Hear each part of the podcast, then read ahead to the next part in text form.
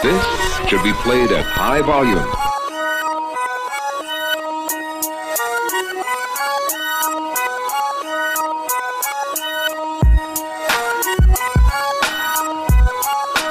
Welcome to Out of Pocket. Here's your host, Michael Davis.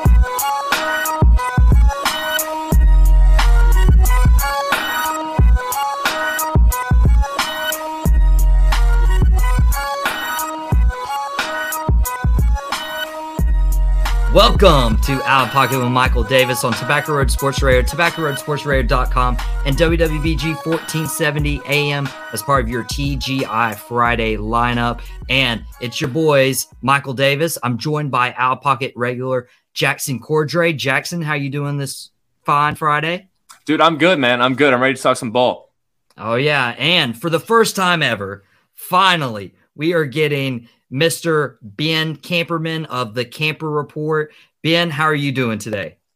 I'm doing good. I mean, ex- excited to talk some NFL. Obviously, I um, am, am a 49ers fan. I uh, have my own channel on YouTube. Check it out, The Camper Report. But I've been listening to you guys for a while. And obviously, you were trying to get me on for a while, but life has been busy. So I'm pumped to do a show with you two smart gentlemen.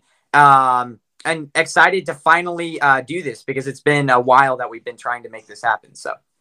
Now, Ben, you don't have to butter Jackson up, okay? You can say one smart man and then, you know, a homer. But I just want to preface this may have been a bad idea after last night's game to invite a Seahawks fan and a 49ers fan onto the show, but we've kind of made an agreement, a closure agreement that we are not going to talk about last night's game. But I do want to get y'all's opinions on your quarterbacks because, you know, we're not going to talk into regards of last night, but I want to know who you'd rather have in the postseason. Just looking at their overall body of work. And when we come in the postseason, like which inexperienced quarterback are you trusting in the playoffs more? Because neither Geno nor Brock Purdy has a lot of experience in the playoffs. Ben, I'm going to start it off with you for your first time on the show. Thanks, man. I honestly, I would say probably Geno Smith because, for one, I think he's more durable. You know, we've seen Brock Purdy um, getting knocked around. He's a smaller guy. He's only like six foot. He's just he's he's been getting banged around in, um, in the 49ers behind the 49ers offense. And so I would say Geno Smith because of the durability and just because even though none of them have really had playoff experience, Geno Smith still has experience. And I would say like we need to see more out of Brock Purdy because you know I I go back to Nick Mullen, uh, Mullens, our our backup that we used to have, who is now for the Minnesota Vikings. He, I believe, behind uh, was behind Patrick Mahomes and Andrew uh, Andrew Luck in passing yards his first 13 starts. So Brock Purdy, I don't think has proven enough because any quarterback in Kyle Shanahan's system is good enough. Uh, I mean, look at obviously, like I just said, Nick Mullens, who is not a that good backup quarterback. He had a great first 13 starts. So absolutely Geno Smith because he is more proven. Wow. Uh, after that take, I don't expect any bad blood between these 49ers and Seahawks fans.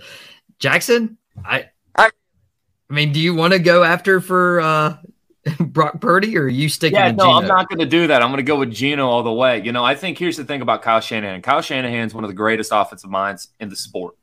No doubt about that. He can make anybody good. He can make Jimmy Garoppolo good. Yeah. So for for us to say Brock Purdy isn't experienced, it's it's true. He doesn't have the reps that Geno has this season. He doesn't have the 10-year career in the NFL as a backup that Geno has, preparing him for high pressure moments and, and big game winning drives. Brock doesn't have that. He was Mr. Irrelevant coming out of college as the last pick in the NFL draft. I think Geno Smith going forward can show each and every game that he's prepared to surpass all expectations I'm not sure about Brock Purdy. Brock Purdy's yeah. not one of those guys that can absolutely like like Geno has multiple times this season led a team that is poor defensively into game-winning drives and win those games. Whereas Brock Purdy's only started two games. So I think I think we all need to relax on the Brock Purdy thing. I think we really just need to get into man, this Geno Smith guy is is as talented as ever at the age of 32, 30, turning 33 soon. I mean, this guy is an absolute beast. So I think we're going with Geno Smith 100% going into the playoffs. Now, And- there is a thing you mentioned Go ahead. with, yeah, there's a thing you mentioned, Jackson, about the defense. I feel like I would trust Brock Purdy with the team around him a lot more than I would trust Geno with the team around him because in the playoffs, quarterbacks have to carry their team. There is going to come a moment in one, two, three, four playoff games where you have to step up as a quarterback, put your team on your back, and lead. Okay. I, I feel like Brock Purdy could be that guy. And if he's not, he has the team around him to make up for it. When you put Geno under the pressure in the playoffs, that is new territory for him. Okay. There, there's a difference between him being the regular season MVP candidate that he has been, as opposed to, you know, that 49ers defense being proven with what they have done in years past. And I feel like the 49ers, I mean, they're my number one team in this past week's top quarter rankings. You know, not not the Eagles. I've been catching flack from that, particularly from Brian's brother, who's an Eagles fan. But that's besides the point. We'll talk about the Eagles maybe a little bit later on the show. But Brock Purdy, your guy in the playoffs with that team around him. Yeah, and, and before we move on to the next topic, I just want to say, like, you said Brock Purdy in the playoffs is, I, I feel like he could do that. Brock Purdy carries himself, he's confident. He's he started all four years at Iowa State. So he's a confident man. He he carries himself very confidently. And um, but again, my only, like I said, my only concerns are, you know, every quarterback has looked pretty good in this Kyle Shanahan offense. And Geno Smith Pretty good. Pretty good. pretty good. I know. I know. Pretty good. Another thing is Geno Smith has a bigger arm, so that's uh, all I'll leave it with. But yeah, Well, yeah, we've been wrong in the past. I was wrong about Geno Smith. You know, Geno Smith's had And a I was good right. regular season. Okay. Well, do you know Sorry, what I you thought I'd throw that out there. I thought, sorry, I just thought I had to throw that out there. Real Do you know? Do you know what you weren't right about though? Our Super? Bowl picks at the beginning of the year, Oh. and and neither was I. To be fair, um, I, I was rehashing and going back and watching some old episodes, and I'm kind of shocked, man. Like Jackson, I picked the Rams to beat the Bills, and that's not going anywhere. You picked the Chargers and the Niners. Forget who you picked to win that game. I picked the Niners to win that game. You picked the 49ers. So the 49ers could still win the Super Bowl. Oh. But I mean, there's been two teams, the Rams and the Chargers, who have been so disappointing this year. And I'll pose this to you, Jackson. Like, who have you been more disappointed with?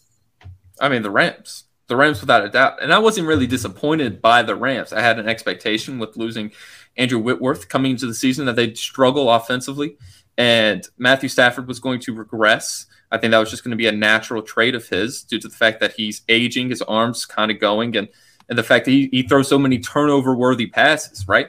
So, with that in mind, I kind of had the expectation that the Rams, not to mention their roster, kind of has fallen apart. I mean, they added Bobby Wagner, but Bobby Wagner's not a not a top tier Mike linebacker anymore. He's not even a really even okay linebacker anymore. So with all those things in mind, I had an expectation of this Rams team kind of being underwhelming, you know, coming into the season. So I uh, I expected them to underperform. I didn't actually even have them in the playoffs. Uh, a team that I still think can turn it around a little bit off of just the fact that Justin Herbert is that guy. We all saw that this past Sunday against against the uh, the Dolphins. I think this guy is absolutely a stud. I mean, he proved that to all of us. So going forward, I still think this this Chargers team at seven and six can sneak their way into the playoffs and still provide a couple of wins. Can maybe even make it as a scary team that gets hot towards the end of the season. I'm not disappointed in the Chargers. They've had plenty of injuries with Joe Bosa and and a couple of other guys on their uh, you know Rashad. Uh, what's excuse me? What's his last name? The left tackle's name.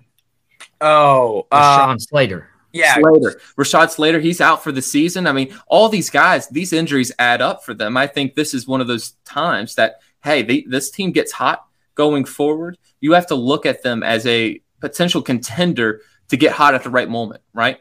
So that's what I expect going forward. And I'm looking forward to seeing this Chargers team maybe sneak into the playoffs. Now, I would say with, you know, I, when it comes to the Super Bowl, I feel like the Rams and the Chargers have been really disappointing. Like those were their ceilings. Like there's no reason the Rams shouldn't have repeated. You mentioned Andrew Whitworth. They still had so much talent. Anytime you have Stafford and Kupp and Aaron Donald and Jalen Ramsey and Sean McVay, like you're expected to perform. Chargers, I started thinking about this. I started thinking about this. The Chargers just seem to have a lot of talent each year and they underperform. Ben, am I out of pocket with that? No, absolutely not. I mean, last year they had the exact same receivers they had this year. They had a great running back. They they had Rashawn Slater. They had so they had a a lot of the core uh, pieces that they had uh, this year, and they're they underperformed last year. They were nine and eight or whatever they were. So I absolutely do not think you are out of pocket with that. Um, and again, like like Jack uh, Jack said, I mean, Justin Herbert is a generational uh, talent at quarterback. And Matthew Stafford is a guy who's out of the he is going to be out of the league potentially next year. So I just don't think um, you can trust. The, I don't. I think I'm. I was more disappointed with the Rams than the Chargers. Did you say Matt Stafford out of the league? Did I hear that right? Yeah, I think so. Because there's rumors that he will retire. Oh wow!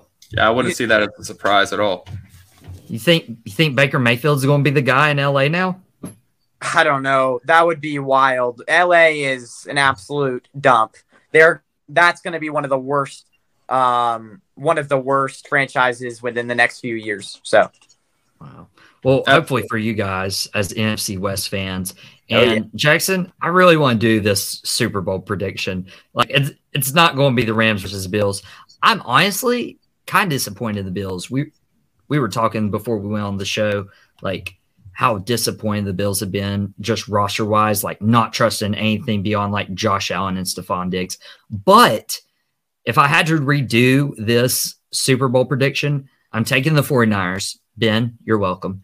And I'm I'm really it's between the Chiefs and Bengals, but I feel like the Bengals got there and it's going to come down to like an overtime AFC title game that the Chiefs would eventually win. So Niners, Chiefs, and obviously the Niners would take home the Lombardi. That's my pick.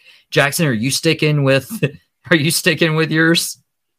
Uh, I'm not sticking with mine. Uh, a lot of me wants to say the Niners are still in the Super Bowl, uh, but due to the fact that I'm a Seahawks fan and I am a homer, I will not say that again. Uh, especially without uh, two starting quarterbacks and now this Brock Purdy guy. Uh, if I had to pick, this puts me in a tough spot. I I feel I feel like it's Cowboys or Eagles, and I feel like it's Kansas City. Uh, I'm not sure where I really feel on the NFC side but part of me wants to say the Cowboys because I love Dak and I love what they have there. But at the same time, you can't go wrong with the one loss Eagles right now. So I'm going to go Eagles and, and Chiefs. If you ask me come playoff time how I feel and how the Cowboys finish out this season, I may have a different a different answer. But as of right now, I'm going uh, I'm going Chiefs Eagles. Jackson, you had you had me for a second, and hopefully, hopefully, Cowboys can win right now in your hometown of Jacksonville, Florida. You know the place that was named after you, obviously. And Ben, I, I mean, we didn't get you on the show earlier in the season, but do you have a Super Bowl prediction that you would like to share?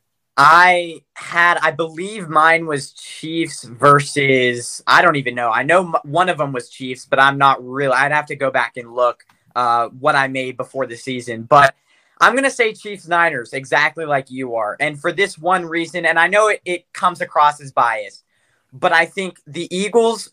The Eagles uh, uh, remind me a little bit of what the Ravens were in 2019 when they went 14 and 2, burnt themselves out, and then went into the playoffs, lost in the first round. And I think, you know, with the Eagles, they could make it to the Super Bowl. They have that potential. But the thing is, is they have a bunch of these coaches, and my brothers have said this too, especially by uh, the brother that you talked to, Joseph. He says that the Eagles have coaches that really haven't developed a ton of players. A lot of their players aren't like guys that they've drafted. So when it comes down to the playoffs, when it comes down when you're facing playoff teams, you need coaching to step up. And I don't know if the uh, Eagles have good enough coaches to compete with some of the top coaches like Kyle Shanahan. So I would say Eagles there. And then I'm going to say Chiefs just because I think Chiefs are going to get the first seed and they have an easier schedule moving forward than the Bills. And I think they're going to get the first seed, and it's really hard to win in Arrowhead. So. And Ben, you can come on the show anytime, especially if you're going to agree with all my takes. This is this is well, finally nice. I okay. I was going to go with the Eagles, but then I was looking at it, and there I, I just don't know. There's a lot of unknowns with the Eagles right now, and I think the 49ers have proven that they've done it for so many years. But the other thing that I don't um, get is how do you give so much love to the 49ers when these two rivalries have been battling for so many years and we knocked you out of the playoffs last year? Okay, I don't love the 49ers. I respect what they do. I respect what they are. They have built a culture around that team to where we can say they're on their third string quarterback, Mr. Irrelevant, the last pick of the NFL draft as a rookie. And I can still say they're the best team in the NFL. Like when y'all went out and got Christian McCaffrey, I mean, y'all like y'all y'all just elevated your team in yeah. that trade. And not to mention you already had Jeff Wilson, you you know, shipped him out. You have Elijah Mitchell still. Like, I mean, Elijah Mitchell was a fantasy dud once he got hurt, which was unfortunate for me.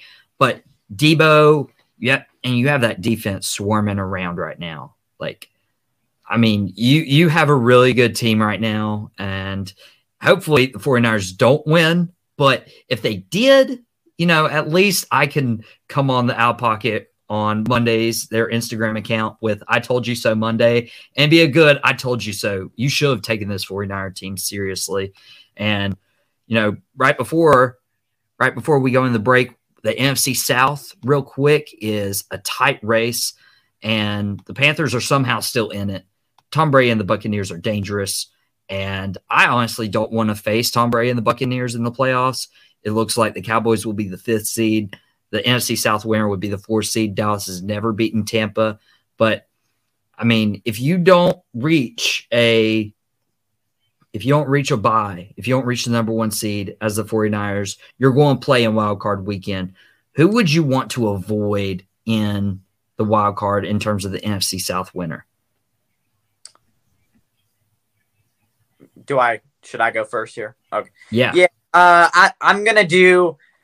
I don't know. I, I guess I guess Bucks because Tom Brady, um, you know, has that experience, but none of the teams in this division really are that good. I mean, even the Bucks. We'll maybe get into it a little bit more, but they they don't have a good offensive line. They're one of the worst rushing defense offenses in the league, and they're just not. I mean, Tom isn't mobile, um, and so there's really nothing to look forward there. And as a 49ers fan, we already destroyed them last week. So I'm not really scared of any of these teams. But if I did have to be scared of one, it would be Tom just because of the um the playoff pedigree, I guess. I mean, I don't know. All of these teams suck.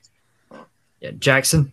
Why do I feel like I want to go Panthers here? I feel like the Panthers roster has a lot of potential outside of the quarterback position. Get rid of Ben McAdoo, the offensive coordinator. And I feel like you actually have a decent team with a quarterback. I'm scared of that roster. And if I'm any team going forward, I don't want to see them due to the fact that their defense is stout and that offensive line is very, very good. And that that is not what we thought we would be saying after week three of this year. But we gotta get into a break. When we come back, we're going to break down some of the action that you will want to watch this weekend. And stick with us on Tobacco Road Sports Radio and WWBG 1470 AM.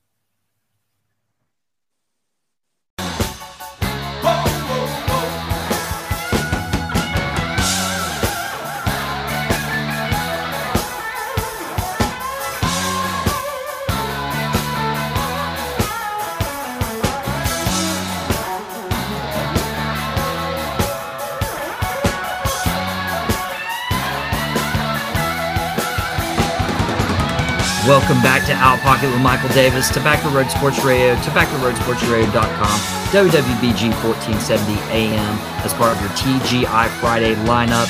Jackson joining me.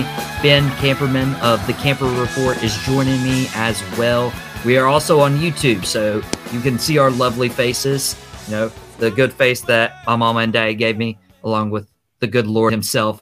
But hopefully, it is a great weekend for football. I am getting to experience the Cowboys and Jaguars game. Hopefully, they win. But this Saturday lineup tomorrow, I, I have to ask, should they have flexed any of these games out? Because we had the Colts at the Vikings.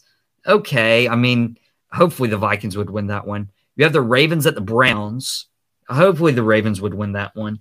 And you have the Dolphins and Bills, which is actually your good game.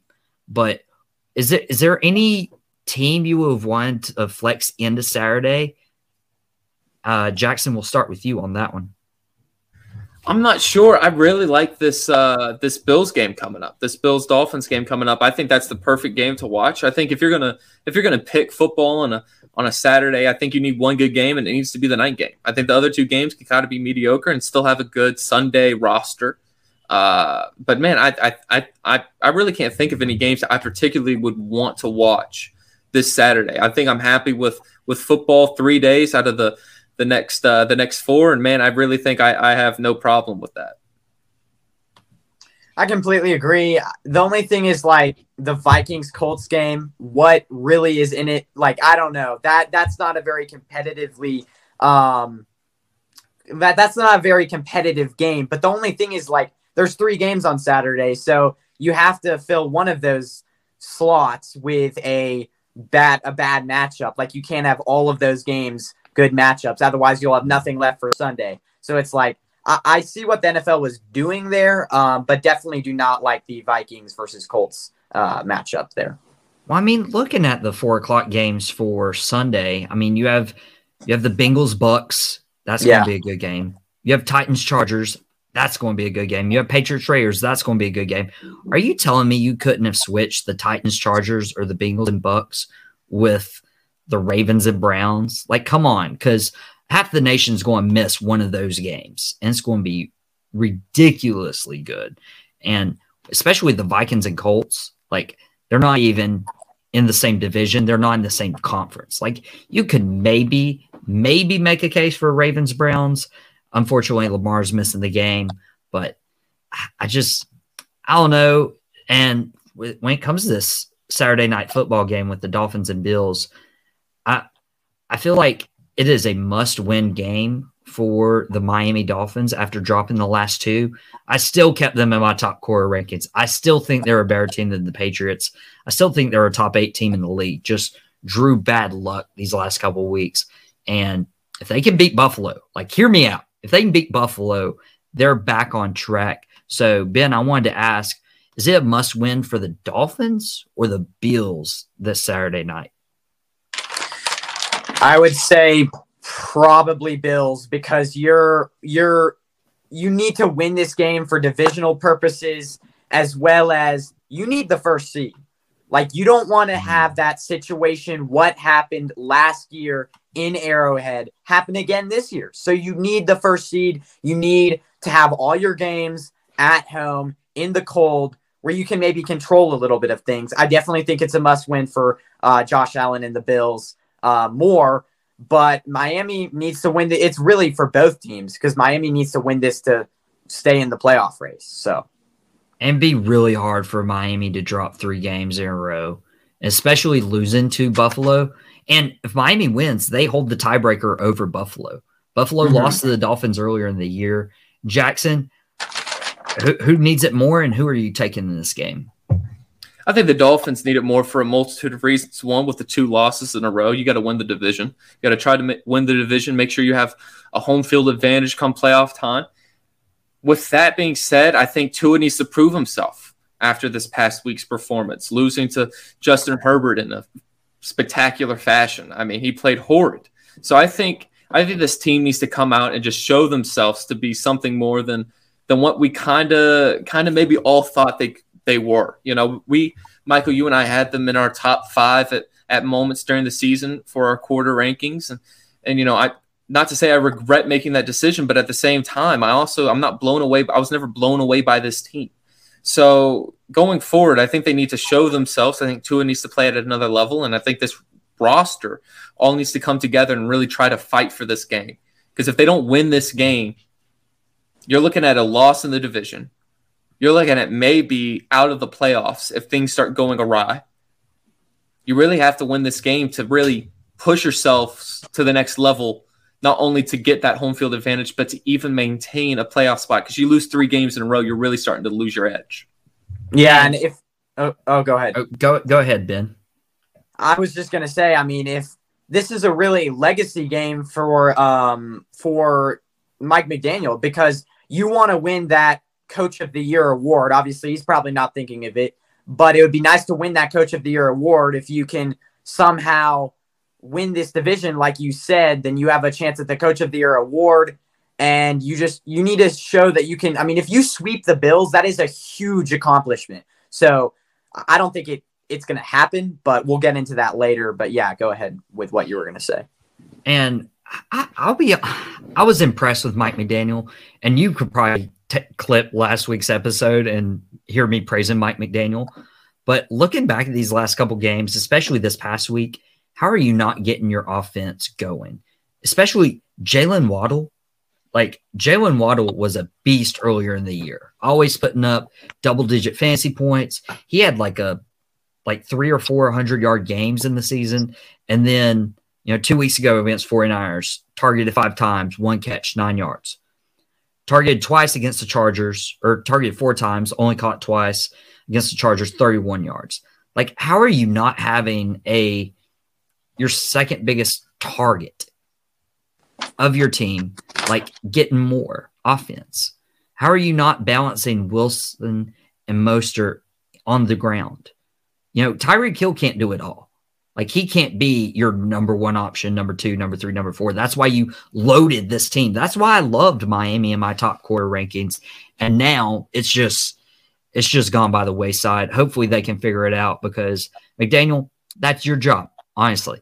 And as we look into a few other games, you know, we talked about Chargers, you know, maybe making a last playoff push they have the Titans this week. Both of them are seven and six.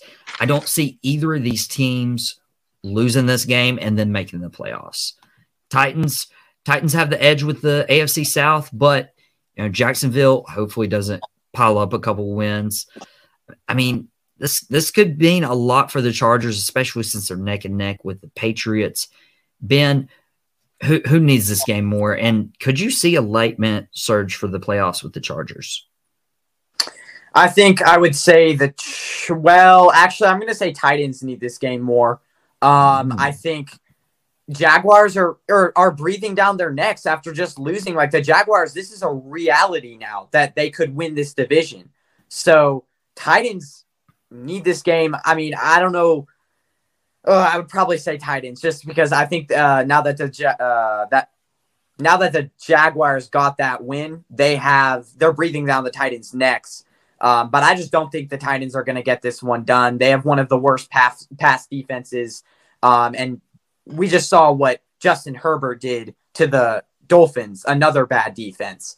What is he going to do to the Titans pass defense? It's it's a bad matchup. I think the Chargers definitely get this one done. I feel like for the Chargers, you know, if you're looking, maybe they're wanting a head coaching change, which I've I've actually dubbed a game this weekend the "Don't Get Fired Bowl." I wish we had like a little graphic, the burp, burp, burp, probably until it. But you have the don't get fired bowl. You have the four and nine Cardinals at the three and 10 Broncos, and the Cardinals don't even have Kyler Murray. They may not have Colt McCoy because of concussion. They might resort to Trace McSorley, but these are two very disappointing teams. I, I had higher expectations for the Cardinals.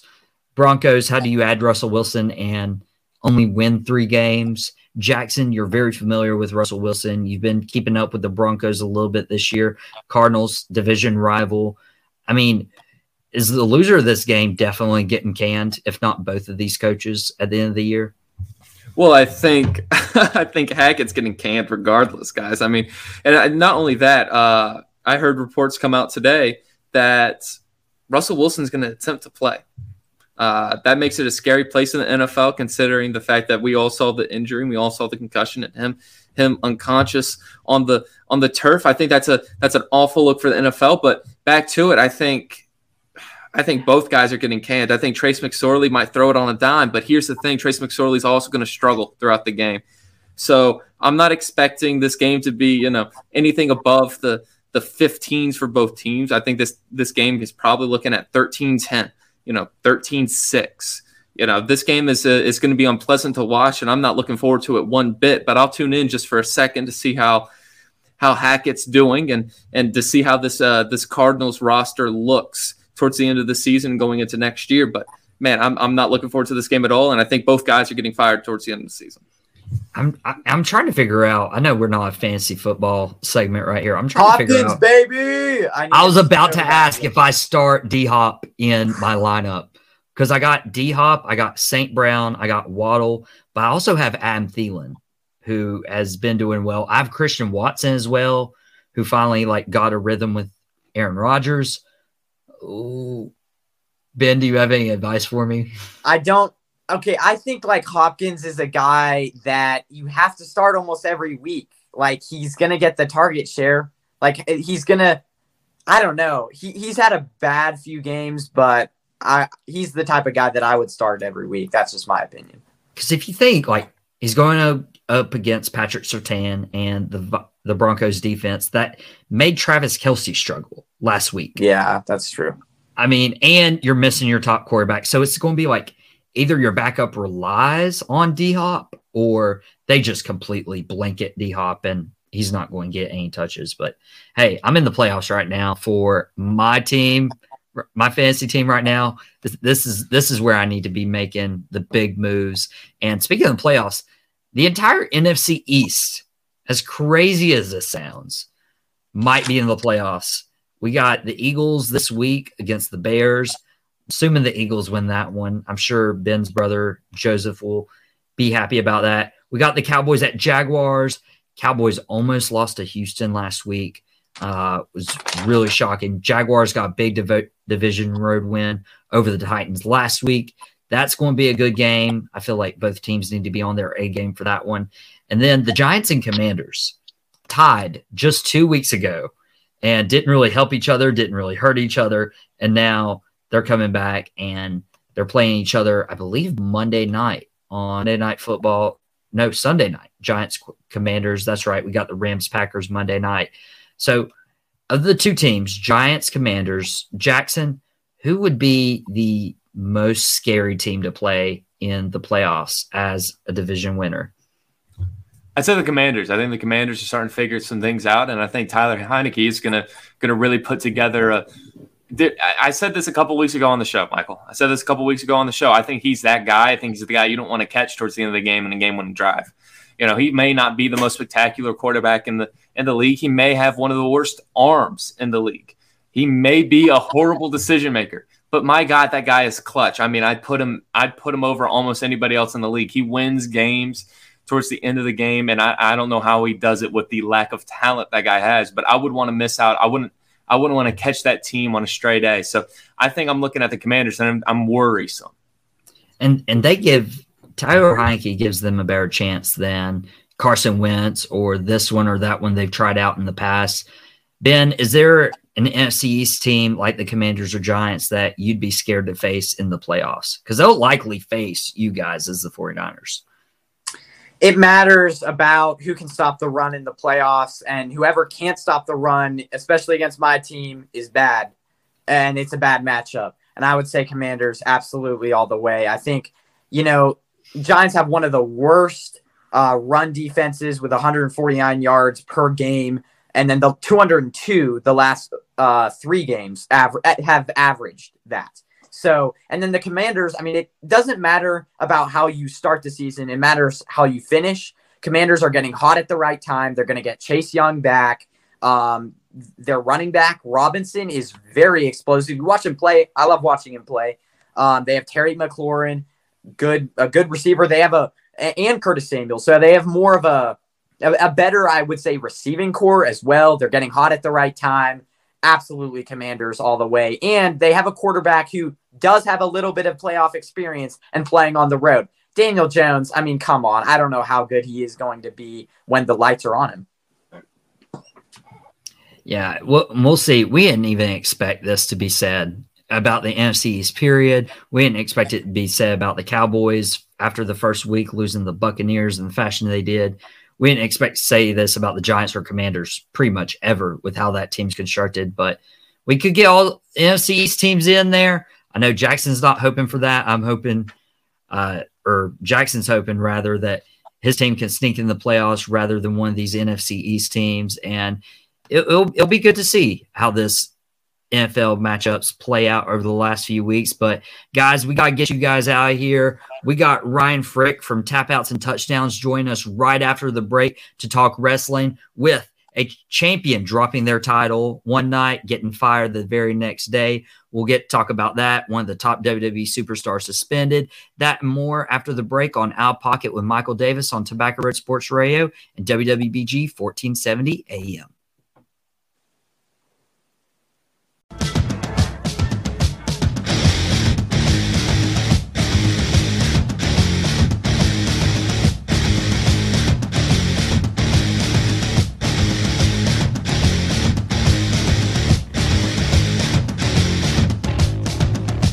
Welcome back to Out Pocket with Michael Davis on Tobacco Road Sports Radio, tobacco-road-sports-radio.com, and WWBG 1470 AM as part of your TGI Friday lineup.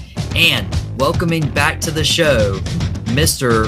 Ryan Frick from Tap Outs and Touchdowns. Ryan, how are you doing today? I'm good, bud. Appreciate you having me. I'm excited because uh, some stuff went down over the last couple days, so I'm excited to get into it. Oh, you're not kidding. Uh, so, if anyone has been living under a rock, WWE's developmental program NXT has really become a third brand over the last few years, and they sent down Mandy Rose, and Mandy Rose formed this faction called Ta- Toxic Attraction, and she was the longest reigning NXT Women's Champion. Toxic Attraction, probably the hottest act in NXT. And all of a sudden, she loses her title on Tuesday night, and then she's released the very next day. And a lot has come out based on why she was fired. Apparently, there was some content she was posting on one of her paywalls that got shared with everyone. And apparently, Shawn Michaels rewrote the show that got the title off of her, and she was released the very next day. Ryan, I want to get your initial reactions on this because I was shocked by the turn of events that happened this week. So I first saw that, that, that there was a new champion, I think on Instagram or Twitter. Um, I'm like, that's unique that they would drop a title on a Tuesday. Um, little fanfare. Um, you can say what you want about the person who won the title from her, uh, but when uh, when it, rumors started circulating that she had been released, uh, my initial reaction was, "What? what just happened. She was in the hottest, like you said, the hottest act on NXT since since getting sent back down to NXT. Her in ring performance has gotten better. Um, Toxic Attraction was the NXT attraction uh, over probably I would probably say the last year uh, because she has been NXT Women's Champion for over a year, 400 and some odd days. Um, but when the story started coming out as to as to what happened and and why she got released, um, I wasn't surprised, but I was a little. Uh, I was a little. Uh, again, I don't want to say shocked. I was intrigued because of all the reasons uh, people have been released from WWE in the past, um, the reasons people have gotten suspended in the past, um, and and so uh, again, uh, if if I'll, just go ahead and say it, she was essentially had uh, the equivalent of like an OnlyFans, right, where she was posting adult content um, a lot of it behind a paywall where she would have fans request different things and she would send them to them for a price. And somebody got the bright idea to uh, violate the copyright uh, rules or whatever from the website and posted the content that he had requested from her. Um, it was my understanding because I have not seen the footage. Uh, it was very graphic in nature um, and borderline hardcore pornographic. So um, obviously when you're working for a company who tries to uh, you know target children as their audience um, that's going to be a problem.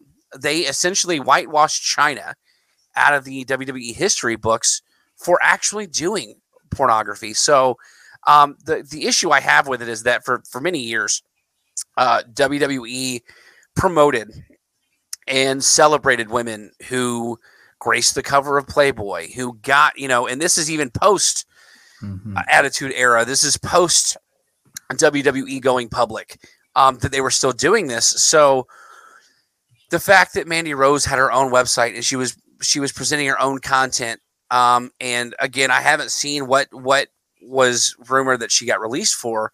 Um, but from my understanding, the rest of it was pretty tame.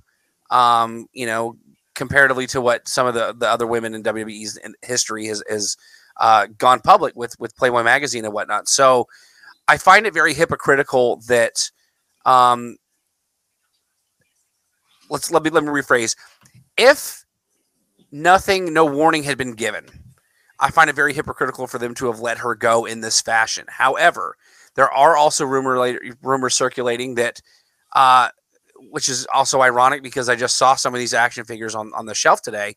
Uh, Mattel, the action figure company that puts out WWE action figures, was the one that had concerns about Mandy Rose action figures, considering what the, what kind of content she was posting. The rumors again, uh, because you haven't heard from anybody directly, the rumors are that uh, she was warned to stop the content. Uh, she chose not to, and when uh, her leaks uh, were released, um, it was when they made the decision. And, and you know, kudos for Mandy Rose for being a professional and allowing them to let her work out a last match before releasing her because she could have said, you know what, you're going to fire me, you can take the title and strip me, and I'll just I'll go home. And instead, she allowed them to beat her on a random episode of NXT on a Tuesday to take the title off of her where it made sense, and then she somewhat, you know, rode off in the sunset. It is not the last we'll ever see of Mandy Rose. She'll be she'll be back at some point when all this dies down, but just really, really, uh, really, really disappointing to see how it how it played out. I'm sure this won't be the last we've seen of her. We've seen a lot of people get second, third, fourth chances in wrestling in sports. That's the nature of the game. Like if you have a big name draw, you're going to give be given another chance. Now, unfortunately, this puts honestly, I don't even know if Mandy Rose knew she was dropping like she was getting fired before she dropped the title. And I feel like they rushed the decision a little bit, but I feel like this is really because of the change of authority, right?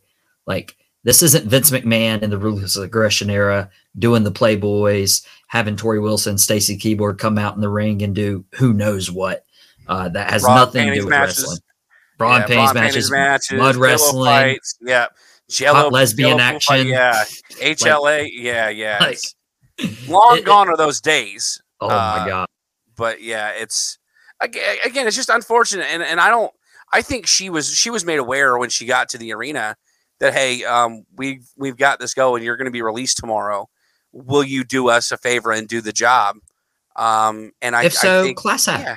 yeah, it's it's a very professional thing for her to do, considering that like I'm sure she was making a lot of money doing it. Uh, I see. I think I, I had someone Google her salary. She made somewhere maybe between 100 and 150 thousand dollars with her NXT contract. There was a, a a nurse. There was a neonatal nurse who was was let go from her job as a nurse because she created an OnlyFans and she makes two hundred and fifty thousand dollars a month from her Wow. OnlyFans account. So if, if if there's money to be made, then kudos to her for being an entrepreneur, standing by what she wants to do, and and let her make her money however she wants to make it. As long as you know she's happy, you know, more power to her, and kudos for the professionalism on her way out the door.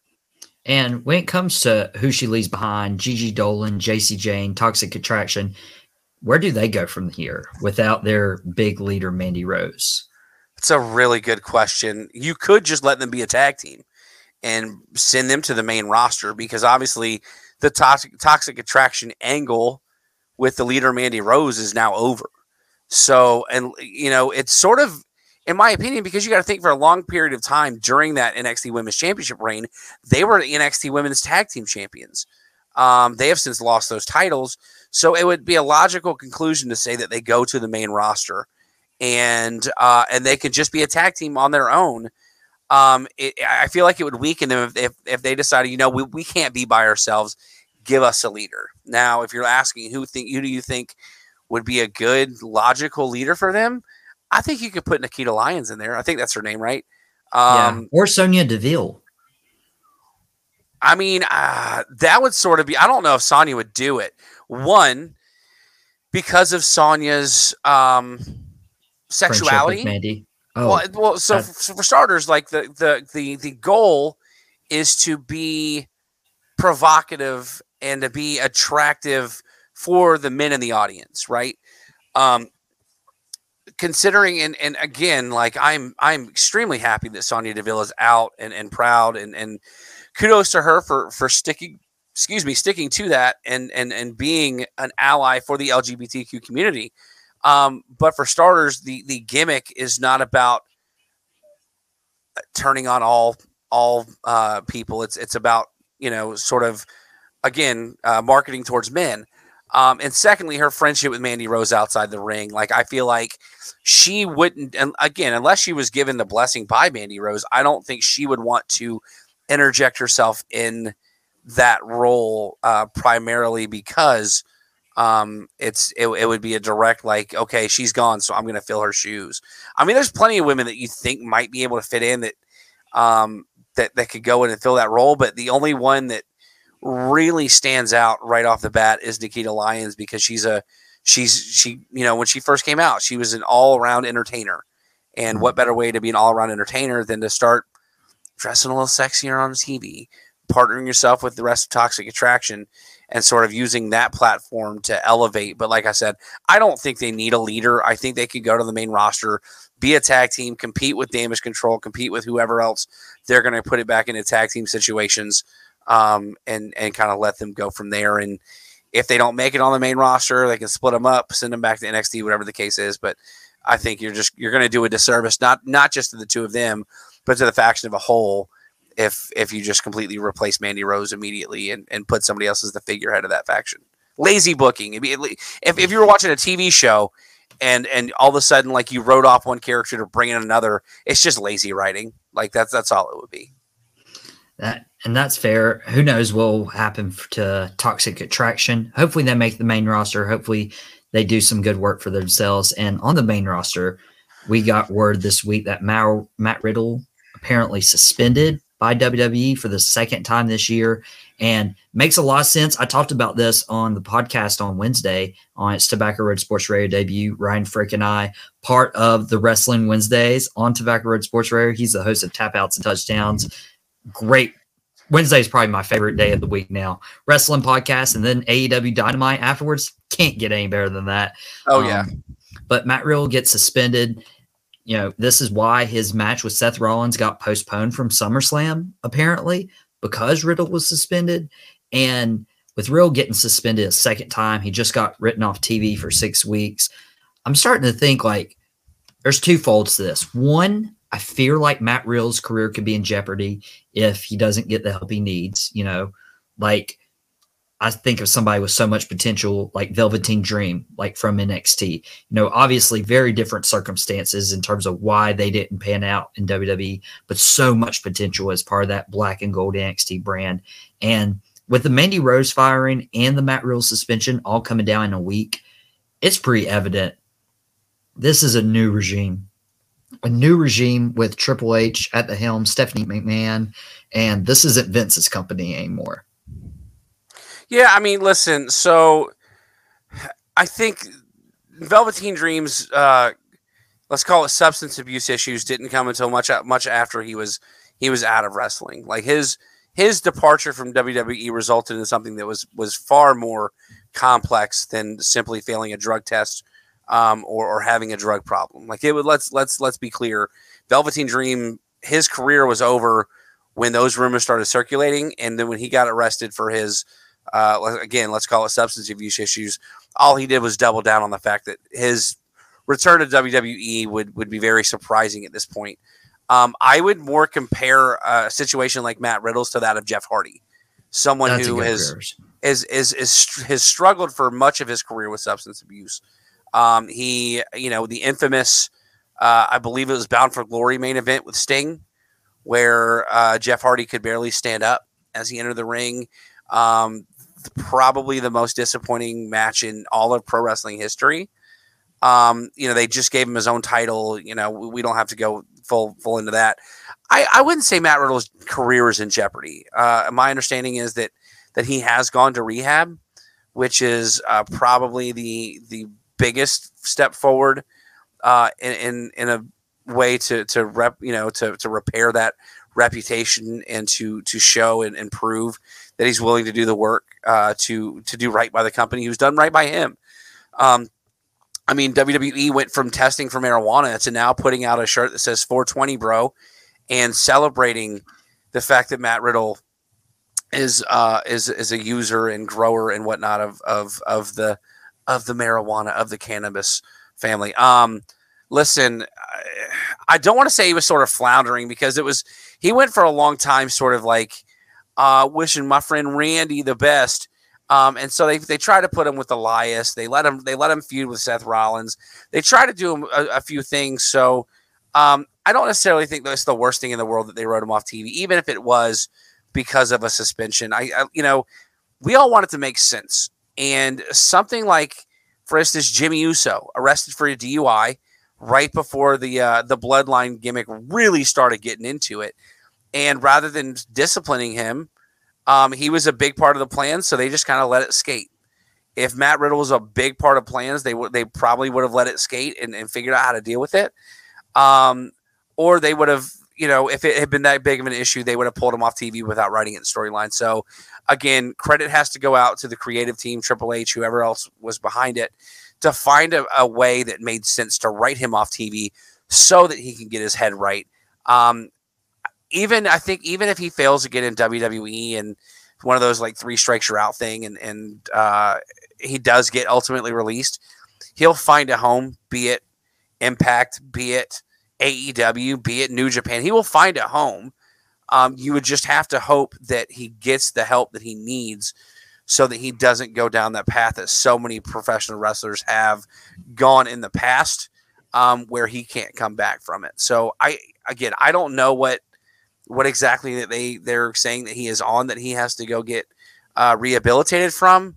Um, but we know because of WWE's leniency towards marijuana uh, over the last year or two that it's, it's got to be something harder than that. And and with the history of professional wrestlers, you would um, you would have to assume it had to do something with pain pills. Um, so kudos for uh, WWE for allowing him to sort of leave with some dignity, having like put him in an ambulance to write him off TV, um, but also understanding that like this guy is not going in the direction not for the way that our company works, but because we don't want to see him wind up like so many pro wrestlers have in the past. We want him to get help, and we're going to do everything we can to help him get that help. So kudos to everybody involved. I hope uh, I hope Matt Riddle gets the help that he needs, comes back, um, and and continues where he where he started from. Not the floundering guy who is who is all about Randy Orton, but about maybe coming back and creating new storylines for him and and putting him in some sort of mid card title picture again, where where he can uh, exceed uh, expectations that that all of us have of him right now. And I have high expectations for him. I've been really impressed with the work he's put in. He's very entertaining, which seeing him, I relay him to Kurt Angle in the way he's adapted from the combat or the collegiate wrestling for Angle, combat MMA for Riddle and coming in and just grasping onto the entertainment aspect of wrestling of WWE. He's done a tremendous job. I hope he has uh, best recovery and gets his head on straight, and we'll get to be entertained by Matt Real for years and years to come. But we gotta get out of here. We are up against the hour. Ryan Frick, you can catch him on Tap Outs and Touchdowns on Wednesdays. You can catch my wrestling podcast, Drop the Mic Wrestling podcast on Wednesdays as well. I believe Drop the Mic comes on right before tap outs and touchdowns, if I'm not mistaken. I think they mix it up, but either way, we're, we're both on Wednesdays, and I've also got a football show that normally comes out on Thursdays. So make sure y'all y'all tune in to Tobacco Road Sports Radio for that as well. Yeah, and t- Tobacco Road Sports Radio doing great. Thank you, Ryan, so much for joining us. Thanks, Jackson and Ben of the Camper Report for joining us earlier in the show. And everyone, this has been Michael Davis with Out Pocket on Tobacco Road Sports Radio, tobaccoroadsportsradio.com, and WWBG 1470 AM. Your TGI Friday doesn't have to end here. Everyone, have a great night and a great weekend.